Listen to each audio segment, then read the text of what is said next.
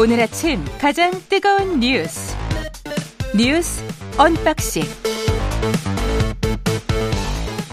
네, 뉴스 언박싱 시작하겠습니다. 민동기 기자, 김연아 시사평론가 나와 있습니다. 안녕하십니까? 안녕하십니까?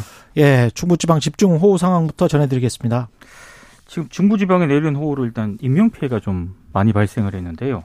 어, 인명피해 위주로 잠깐 설명을 해드리면 경기 화성시에서는 공장 직원 기숙사로 사용하는 컨테이너가 매몰되는 사고가 발생을 했습니다. 이 사고로 이주 노동자가 숨졌고요. 강원 평창군에서는 이 펜션 투숙객이 급류에 휩쓸려 실종이 됐다가 또 숨진 채 발견이 됐습니다.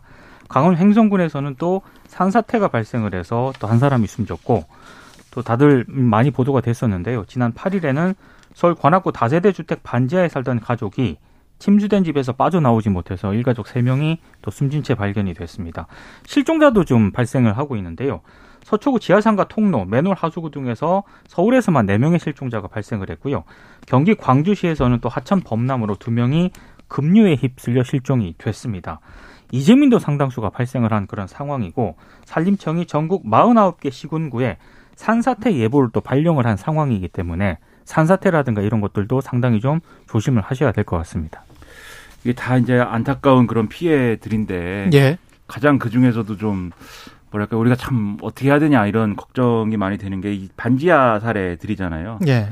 그나마 이제 반지하에 살더라도 좀 스스로 이제 어 창문이나 이런 거를 뜯고 나올 수 있는 그래도 좀 거동이 괜찮은 분들은 그래도 좀 변을 피하거나 이런 사례들이 있는데 그렇습니다. 지금 거동이 불편하거나 한 경우에는 이 반지하에 계속 있다가 제때 빠져나오지 못하고 물이 차오르니까 이게 물 압력 때문에 수압 때문에 문이 안 열려서 음. 문을 못 열고 나와가지고 지금 어 이렇게 어 숨지는 사건 이런 사건들이 지금 있었던 거지 않습니까? 그렇습니다. 당시 동네 주민들도 어떻게 좀 해보려고 그랬는데 음. 워낙 수압 때문에 그게 안 됐다 그러더라고요. 그러니까 이런 걸 보면은 참 지금 뭐 강남 지역에 이제 많이 이제 침수 사례가 있고 또 재산상의 피해도 많이 발생했고 이런 걸 보면은 어떻게 보면은 재난이라는 게 우리에게 공평하게 뭔가 피해를 주는 것 같아 보이지만 가장 큰 피해를 입는 것도 취약계층이고 또 그렇죠. 그 취약계층 중에서도 가장 이제 어려운 분들이 피해를 입는다는 점에서 이런 것들을 어떻게 참 어, 개선할 수 있을 것이냐. 그렇죠. 정말 이게 무게가 큰 거거든요. 음. 이큰 무게를 감당할 수 있도록 하는 그런 얘기들을 좀 해야 되는데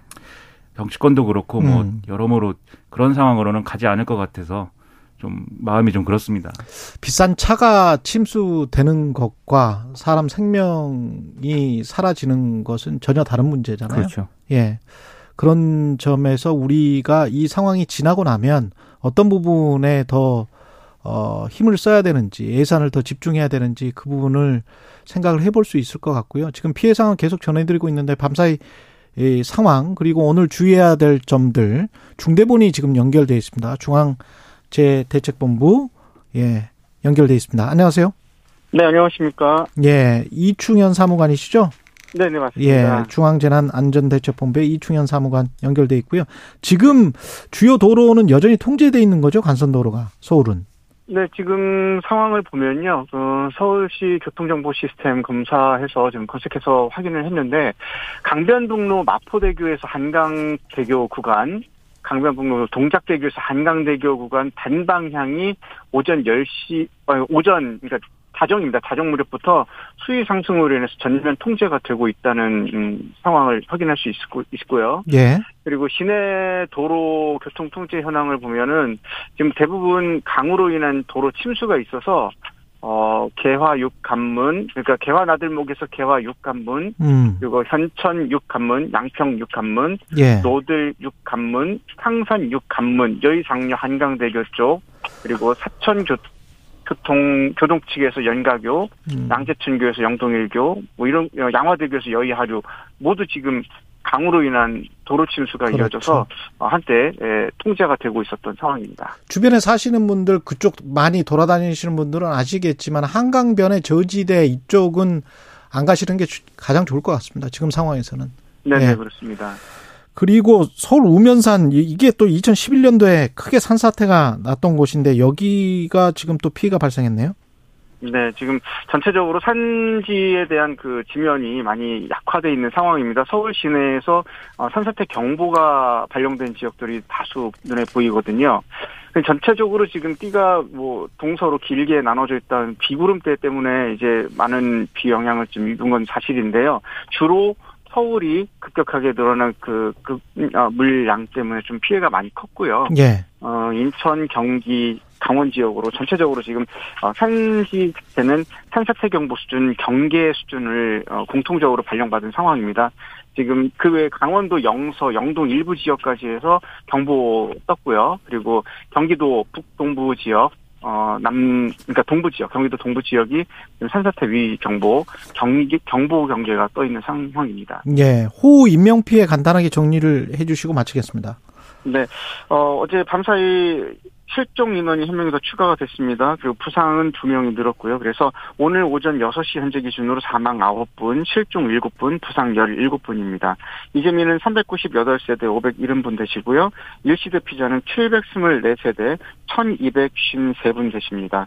어, 전반적으로 지금 어, 그 상황에 대해서 어, 귀가 조치 하시는 분들은 이재민 쪽은 귀가를 못하고 계시고 일시 대피하신 분들은 현재 어, 친일척집이라든지 임시 주거시설 계시다가 다시 돌아가실 계획에 있고요.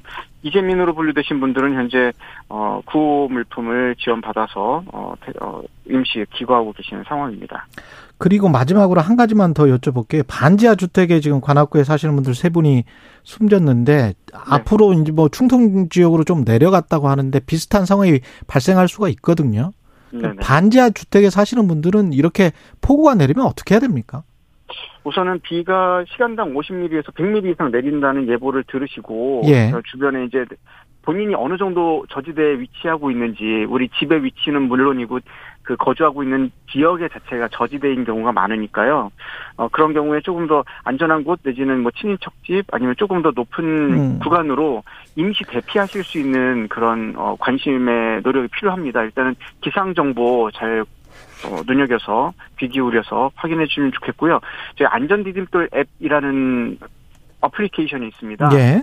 안전 디딤돌 앱을 스마트폰에 설치하고 계시면 내 주변에 가장 가까운 대피 장소를 직접 확인하실 수가 있거든요. 실시간으로. 안전 디디, 디딤돌? 안전 디딤돌이라고 하는 앱 예. 이름입니다. 안전 디딤돌.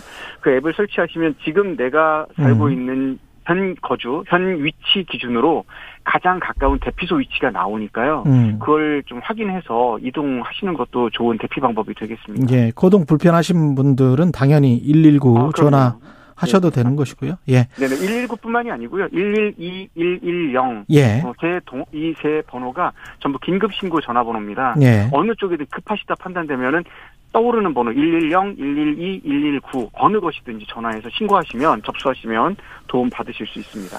중앙재난안전대책본부의 이충현 사무관이었습니다. 고맙습니다. 네, 감사합니다. 예. 그리고 교통정보를 좀 들어보겠습니다. 김민희 리포터 연결돼 있습니다. 네, 최경영의 최강 시사 듣고 계십니다. 정치권 소식 알아보겠습니다. 국민의힘 주호영 의원 비대위원장의 에, 취임을 한 거죠. 이거 취임이라고 말해야 됩니까? 이제 선출이 된 거죠. 선출이 된 거죠. 그렇습니다. 예. 그리고 어제 이제 그 대표 직무대행도 비대위원장을 임명할 수 있는 당원 개정안을 국민의힘이 이제 가결을 시켰는데요. 전국 위원 707명 가운데 509명이 참여해서 90%의 찬성률로 가결을 시켰습니다. 그리고 권성동 대행이 주호영 의원에게 비대위원장직을 맡아줄 것을 제안을 했고 주 의원이 이걸 수락을 했습니다. 음. 아, 권성동 대행이 비공개 화상 의원총회에서 또 주호영 의원을 비대위원장으로 임명하는 안건을 추인을 받았는데요.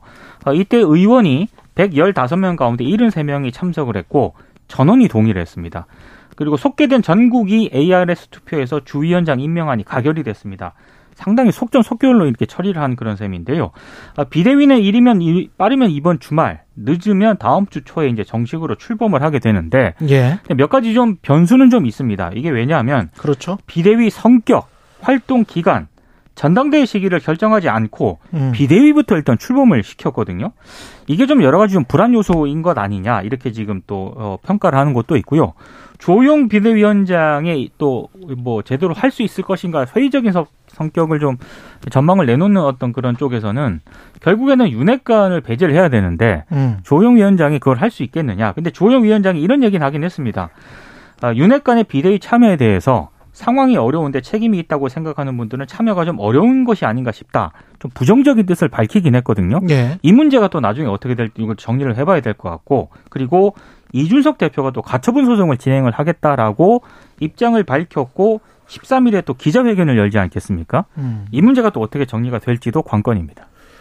그러니까 이게 비대위를 언제까지 하는 거냐를 놓고 그 뭐 좀 길게 하자는 쪽은 혁신형 비대위를 하자. 음. 짧게 하자는 쪽은 전당대회 준비만 하는 비대위니까 관리형 비대위다. 이렇게 뭐 서로 얘기를 하는 상황인데 짧게 한다는 게 한 두 달 하는 거예요? 그렇죠. 네. 네. 그 차- 전당대회를 준비하는 성격에 그러니까 물리적으로 전당대회를 준비할 시간 동안에만 어 그렇게 하자. 그러니까 거의 전당대회 준비위원회 같은 성격이군요. 그렇죠. 뭐 권한은 그렇지 않지만 뭐 성격을 따진다면 그렇게 얘기할 수가 있겠죠. 음. 근데 이제 주호영 비대위원장이 이렇게 얘기했습니다. 혁신형 관리 비대위다. 우리는 그 혁신형인데 관리 관리. 비대위다. 네. 어, 그러니까 이게 두 개를 섞어 놨군요. 그렇죠. 이게 얘기가 이제 복잡한 얘기라는 게 네. 여기서 딱 드러나는 거죠. 혁신형 비대위라고도 할 수 없지만 그렇다고 관리형 비대위인 것만은 아니다.